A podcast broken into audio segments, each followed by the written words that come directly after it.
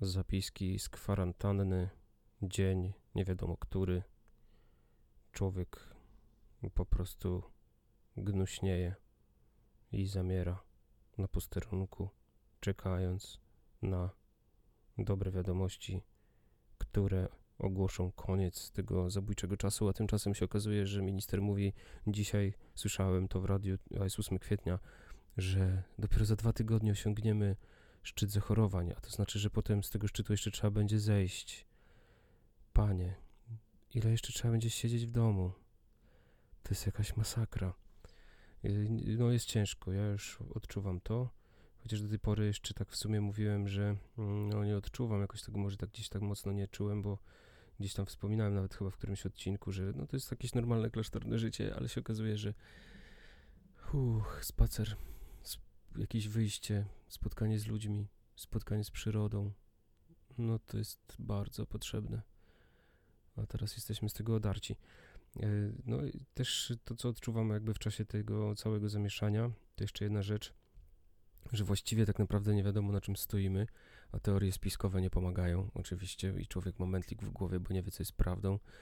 Mm, wiadomo, że chce się zachować zdrowy rozsądek, jak najbardziej, jasna sprawa, ale jest to wszystko trudne i wkurzam się po prostu też na, na różnych bohaterów, którzy głoszą chyba już coraz ciszej, że nie ma się czym przejmować, że mm, jak jest więcej niż pięć osób w kościele, to nie ma problemu. No jest problem, bo tak naprawdę w ogóle chodzimy po, po kruchym lodzie, po cienkim lodzie i nie wiemy, co to, jakie to będzie miało konsekwencje.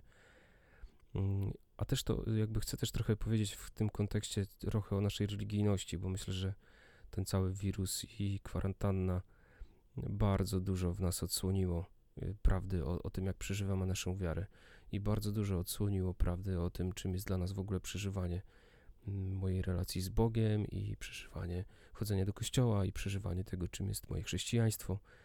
Y, taki mój znajomy protestant, bardzo fajny człowiek zresztą, muzyk, wrzucił na Facebooka takie, takiego mema ze strony, która mi się nie podobała. Jak na nią wszedłem, bo to były jakieś protestanckie memy i bardzo nie były za bardzo fajne i śmieszne, chociaż kilka może gdzieś tam było ciekawych, ale ten jeden, który wrzucił, bardzo mi się podobał, e, bo mm, zadawał jedno pytanie: co zostaje z Twojego chrześcijaństwa, jeśli nie możesz chodzić do kościoła?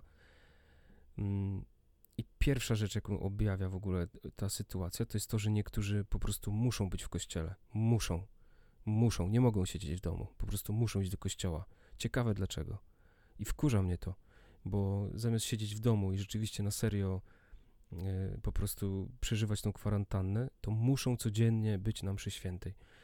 I, I w normalnych warunkach to powiedzielibyśmy, jaka to wspaniała postawa chrześcijańskiego życia, być codziennie w kościele. Tylko w tym momencie, no, co chcemy udowadniać i komu?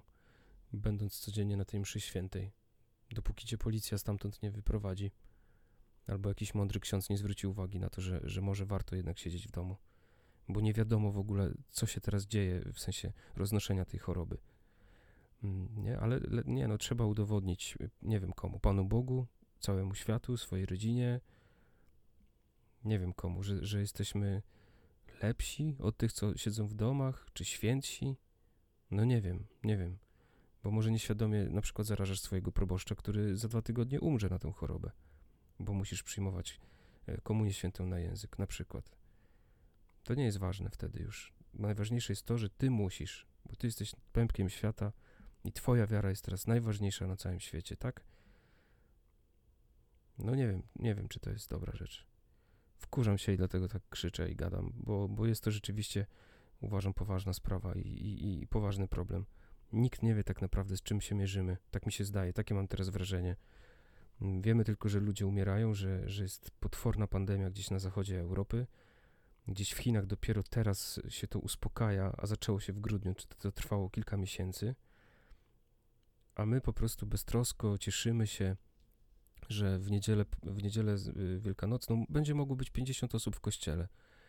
No świetnie, fantastycznie, no to przyspieszymy ten y, szczyt pandemii. Nie za dwa tygodnie będzie, tylko za tydzień. W, w niedzielę miłosierdzia y, połowa z tych ludzi, którzy właśnie ochoczo ruszą tłumnie do kościołów, po prostu będą już w szpitalach i, i służba zdrowia, która Mm, tak jak dzisiaj czytałem taki artykuł o tym, że, że pielęgniarki śpią po dwie godziny dziennie, mm, po dwie godziny na dobę, żeby, żeby móc nas ratować. Lekarze nie wyrabiają, no to właśnie za tydzień, jak już ruszymy z radością, bo, bo można, bo, bo ktoś może się nie zorientował, że jest taki przepis i nie zdąży, nie wiem, władza go nie zdążyła jakoś cofnąć, a biskupi nie wiem dlaczego też nie reagują i, i nie mówią siedźcie w domach. W sensie reagują, bo mówią to, bo prymas ogłosił, że, że chodzenie teraz do kościoła i w ogóle ruszanie się z domu jest przeciwko piątemu przykazaniu. Czyli to po prostu ustawił w randze grzechu. A to jest prymas Polski, to jest biskup. A my co? A my mądrzejsi, my powiemy, a super, 50 osób, idźmy do kościoła, pozarażajmy wszystkich, poumierajmy z radością. No nie wiem, no nie wiem.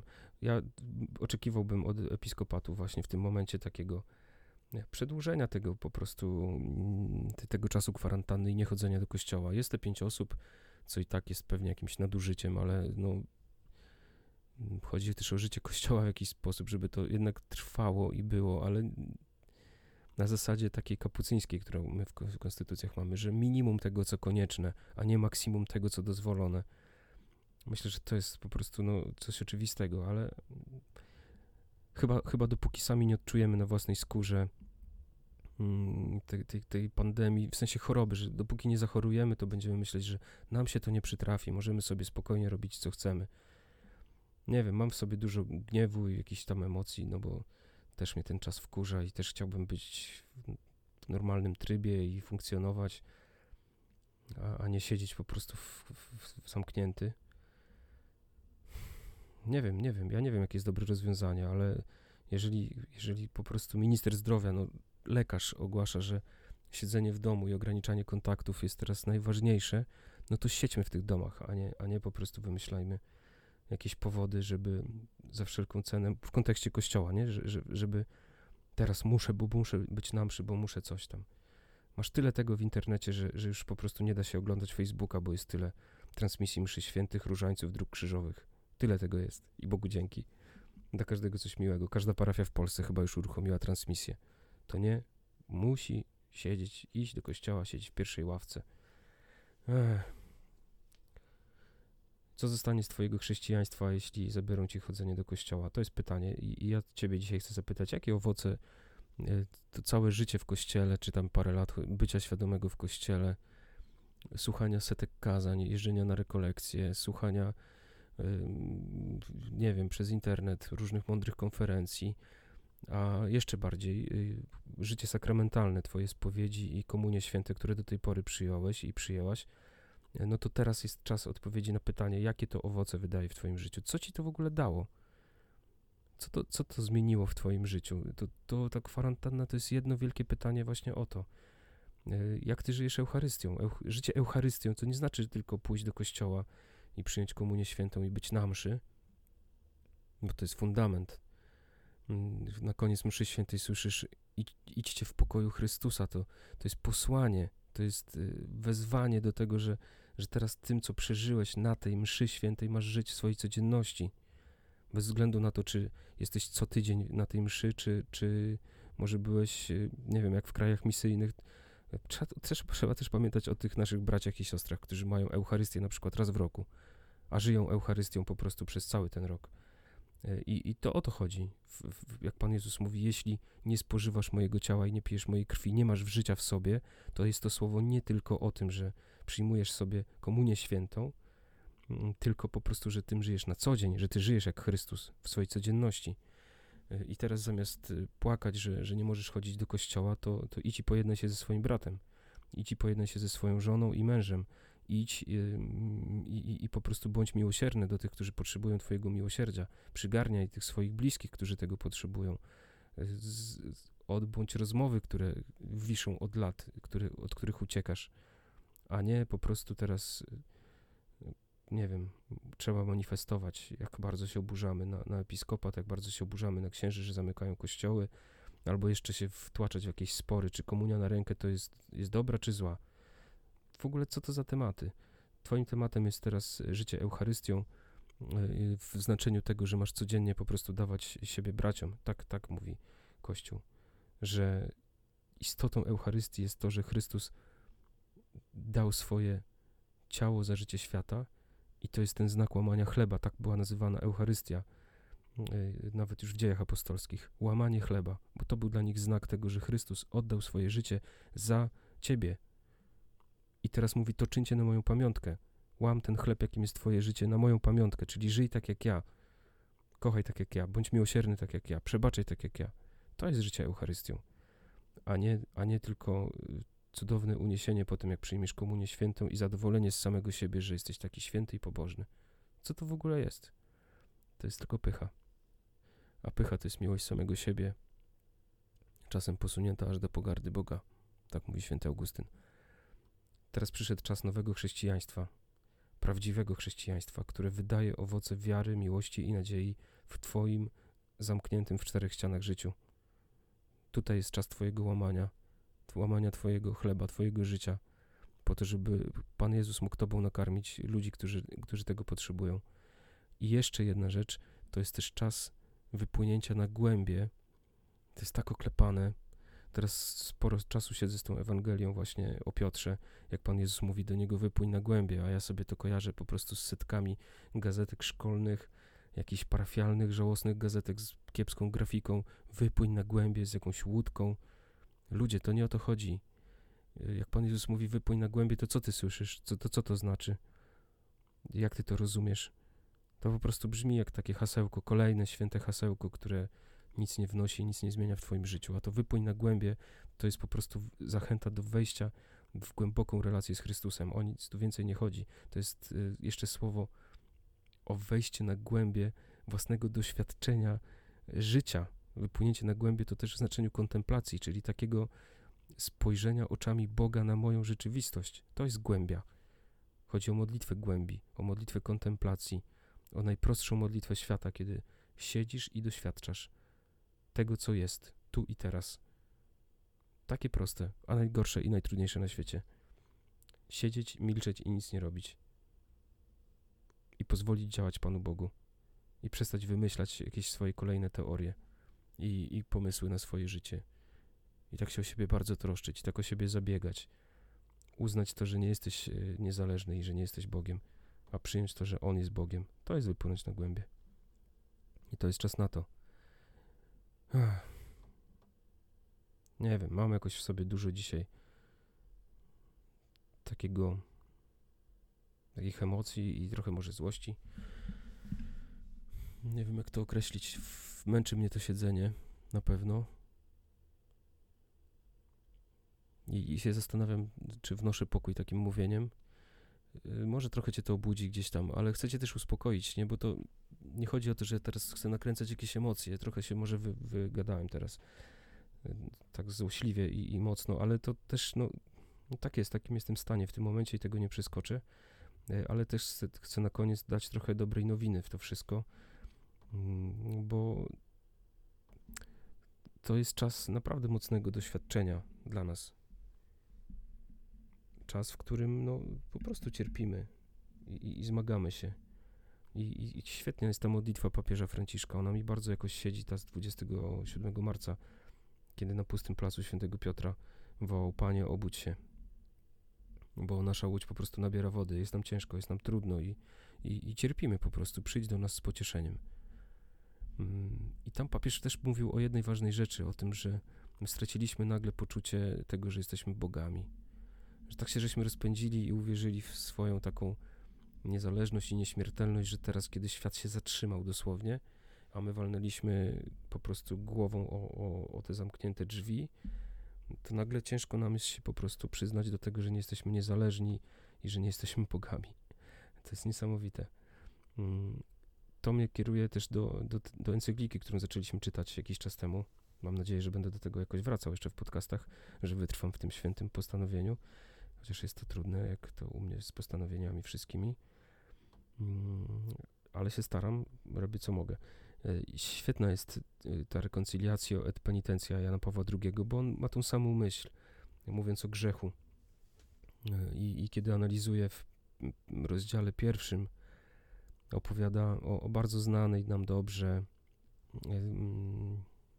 przypowieści o pojednaniu, jak ją tytułuje, czyli przypowieści o synu marnotrawnym, czy jakbyśmy chcieli o miłosiernym ojcu, czy o starszym synu. To ta, ta przypowieść już ma tyle tytułów i była przerobiona na tyle różnych mm, sposobów, że może ciężko nam do niej sięgać, ale chcę, chcę coś przeczytać, bo, bo to też jakoś y, koresponduje z tym, na co jestem wkurzony, ale też mówi o naszej po, pobożności y, i, i trzeba teraz słuchać papieża, a ja pozwolę sobie go przeczytać. Papież, y, analizując właśnie tą przypowieść, pisze tak. Człowiek, każdy człowiek, a więc ja i ty, to dotyczy nas wszystkich, jest synem marnotrawnym, owładnięty pokusą odejścia od ojca, by żyć niezależnie. Ulegający pokusie, zawiedziony ową pustką, która zafascynowała go jak miraż, samotny, zniesławiony, wykorzystany, gdy próbuje zbudować świat tylko dla siebie. W głębi swej nędzy udręczony pragnieniem powrotu do jedności z Ojcem. Jak ojciec z przypowieści, Bóg wypatruje powrotu syna, gdy powróci, przygarnia go do serca i zestawia stół dla uczczenia ponownego spotkania, w którym ojciec i bracia świętują pojednanie. To, co najbardziej uderza w przypowieści, to uroczyste i pełne miłości przyjęcie przez ojca syna, który powraca – znak miłosierdzia Boga, zawsze gotowego przebaczyć. Powiedzmy to od razu: pojednanie jest przede wszystkim darem Ojca Niebieskiego. I dalej pisze papież, wskazując na starszego brata: Człowiek, każdy człowiek jest również tym starszym bratem.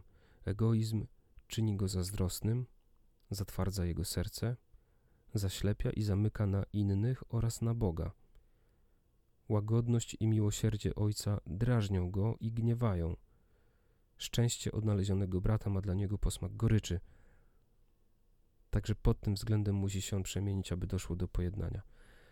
Dwa obrazy tego, co jest w naszych sercach i myślę, że ten czas kwarantanny wielu, wielu z nas to po prostu odsłonił. Tą prawdę o tym, że jesteśmy grzesznikami, jesteśmy tymi zbuntowanymi przeciwko Ojcu, że my czasami nawet w tej swojej pobożności to robimy ją w taki sposób, że, że ona jest jakimś buntem przeciwko Bogu, że tak naprawdę w głębi serca jesteśmy egoistami, bo jeden i drugi brat w tej przypowieści jest po prostu skrajnym egoistą. I zobacz, że to czasami nie wynika wcale z, z, z ich winy, no po prostu no, tak jesteśmy, nie? że nie ma co robić z tego tragedii, tylko chodzi o to, żeby to umieć przyjąć, stanąć w prawdzie o sobie, że tak, taki jestem, że, że, że jestem egoistą, że jestem zazdrosny, że mam serce zatwardziałe, że mnie wkurza też po prostu to, że Pan Bóg jest miłosierny. To jest dopiero historia. Poczytaj Księgę Jonasza, o czym ona jest. Cztery stroniczki, bardzo krótka księga, ona jest dokładnie o tym, że człowiek jest oburzony na Boga, że Bóg chce komuś przebaczyć grzechy. To my tak żyjemy, to my w Kościele często tacy jesteśmy dokładnie. Jak ten Jonasz czy ten starszy brat. Łagodność i miłosierdzie Ojca drażnią go i gniewają. To jest ciekawe. Szczęście odnalezionego brata ma dla niego posmak goryczy. Egoizm, tak jak wspomniałem, te słowa Augustyna, które są dla mnie bardzo, bardzo mocne, że egoista to jest ktoś tak zakochany w sobie, że aż zaczyna gardzić Bogiem. I zakochany w sobie na różne sposoby, bo egoista to jest ten, który za wszelką cenę musi ochronić swoje życie. A Pan Jezus mówi, kto chce zachować to swoje życie, ten je straci. Jak ktoś się zdecyduje złamać ten egoizm w sobie z powodu Jezusa, ten zachowa życie na życie wieczne. E, wracając do, do tej ultrapobożności czasów zarazy, no to to jest egoizm. To, to, to czyje, kogo to jest czczenie oprócz samego siebie? Pana Boga? Może zbyt łatwo rzucam osądy oczywiście, bo każda tutaj sytuacja też domaga się pewnie głębszego spojrzenia. A chodzi mi tylko o to, że, że jest coś więcej niż tylko to, co ty myślisz że jest szersza perspektywa niż tylko ta, która jest w twojej głowie. Egoista to jest ten, który tylko widzi do, do końca, końca własnego nosa, do czubka własnego nosa. Mm, I, I to jest cały jego świat, to jest cała jego perspektywa. W chrześcijaństwie chodzi o to, żeby patrzeć oczami Boga i, i rozszerzać swoje serce. To, to, to, to daje wiara. Egoista to jest ktoś, kto tak naprawdę nie wierzy, no bo jak ma zawierzyć, jeżeli dla niego Bogiem jest on sam? i święta, to Triduum Paschalne, które bardzo brutalnie i, i boleśnie oberwie nas, odrze nas z, z takich schematów świętowania, nawet tych, co tylko raz w roku są w kościele. Mm, bo tak są tacy ludzie, którzy są albo na Boże Narodzenie, albo na Wielkanoc, ten raz w roku w kościele i są zdziwieni, że ciągle są te same piosenki i te same teksty. Że są tacy, że mówią, Boże, jak, jak zawsze jak przyjdę do kościoła, to śpiewają kolendy. No, bo to właśnie tak, jak jesteś raz w roku, to się nie dziw. E, w każdym razie te, te święta no nas z naszych schematów bardzo, bardzo brutalnie i boleśnie obedrą. No i co wtedy ci zostanie? Mm, I to jest to. Jeśli, jeśli będziesz tylko egoistą, skupionym na sobie, przekonanym o własnej racji, e, mm, jakby stawiający swoją pobożność na piedestale i uważający, że to jest jedyna właściwa droga, to zaryjesz nosem o ziemię i będziesz bardzo zdziwiony. Mm, te święta nie będą łatwe, te święta będą trudne i brutalne. A może to będą wreszcie prawdziwe święta, że ty zrozumiesz o co chodzi e, w doświadczeniu Chrystusa, bo, bo jesteś ochrzczonym człowiekiem, podejrzewam. A jeśli nie, to, to możesz posłuchać, co to znaczy być ochrzczonym teraz. Mm, że, że chrzest wprowadza cię w doświadczenie Chrystusa, w tym również w jego drogę krzyżową, w tym również w jego ośmieszenie, ogołocenie, o, o odarcie z szat, wyśmianie, upadki, to Chrystus się zjednoczył właśnie tutaj z Twoim życiem, ale wybierając Go jako swojego Pana i Zbawiciela, to Ty jesteś wezwany też na Jego drogę mm, i, i pójdziesz tą drogą i On Cię nią poprowadzi aż do, aż do ukrzyżowania i śmierci na krzyżu. I może te święta paschalne będą dla Ciebie takim właśnie doświadczeniem, że umrzesz na krzyżu, Wielki Piątek razem z Chrystusem. Ale pamiętaj, że chrześcijaństwo opiera się na, na tym, co się stało w nocy. Bóg zawsze działa w nocy, to jest ciekawe. Jest ta noc. Będziemy jej pamiątkę obchodzić y, już, już w tą sobotę. To jest ta noc, kiedy Chrystus kruszy więzy śmierci. Kiedy przychodzi po, do piekła egoisty po to, żeby go stamtąd wyrwać. Po prostu wyrwać z piekła. Pokonać śmierć i przynieść nowe życie. I, i, I to jest to, i to jest to święto. I myślę, że Pan Bóg nam z mocą pokazuje, że może działać nawet poza przestrzenią liturgii. No, liturgia jest dla nas przede wszystkim. Ja nie mówię, że sakramenty nam nie są potrzebne, tylko że w tym roku nie mamy innego wyjścia. Po prostu jesteśmy zmuszeni tak to przeżywać. I chcę powiedzieć, że to nie jest przeszkoda dla Pana Boga, żeby zadziałać w naszym życiu właśnie w takim czasie żeby cię przeprowadzić przez to ogołocenie i rezygnację i opuszczenie. Chrystus to już wszystko przeżył w sobie i dlatego może przychodzić y, nam z pomocą w tym, w czym jesteśmy doświadczani, jak mówi autor listu do Hebrajczyków. On przeżył opuszczenie totalne, przeżył odrzucenie całkowite w każdym tego słowa znaczeniu, łącznie z tym, że przecież na krzyżu wołał: Boże mój, czemuś mnie opuścił. Boże mój, czemuś mnie opuścił. To no jest do takiego stopnia. E, I to, co jest dobrą nowiną, to, to Chrystus właśnie to wszystko w sobie pokonuje. Śmierci w sobie zadał śmierć i zmartwychwstał. Po to, żebyśmy my mogli z tego korzystać i się cieszyć wolnością dzieci Bożych, a nie niewolnictwem, tylko wolnością i radością i, i życia w obfitości, bo jesteśmy wolni od grzechu, jesteśmy wolni od nienawiści w Chrystusie. On to przynosi. Jesteśmy wolni od przemocy. Jesteśmy ranni, zranieni, słabi, grzeszni, ale to nie jest nasza tożsamość, bo naszą tożsamością dzięki zmartwychwstaniu Chrystusa jest, to, jest tożsamość dzieci Bożych. I to jest ta dobra nowina świąt wielkanocnych. Żyj tym, korzystaj z tego, bo to jest Twoje imię. Bądź wolnym i, i pełnym radości człowiekiem. Tego Ci życzę. Ląduję, bo jakiś długi podcast wyszedł, ale, ale dobrze, nie żałuję. Niczego nie żałuję. Bóg Ciebie kocha i to, to chcę powiedzieć. Bóg Ciebie kocha nawet jak siedzisz w domu w Triduum Paschalne. Taka jest prawda. Pan Bóg się na nas nie obraża, że, że się chronimy przed wirusem. Tak. Dobra, lądujemy. Do usłyszenia w kolejnych odcinkach podcastu Proste Słowa z Bogiem pokój i dobro.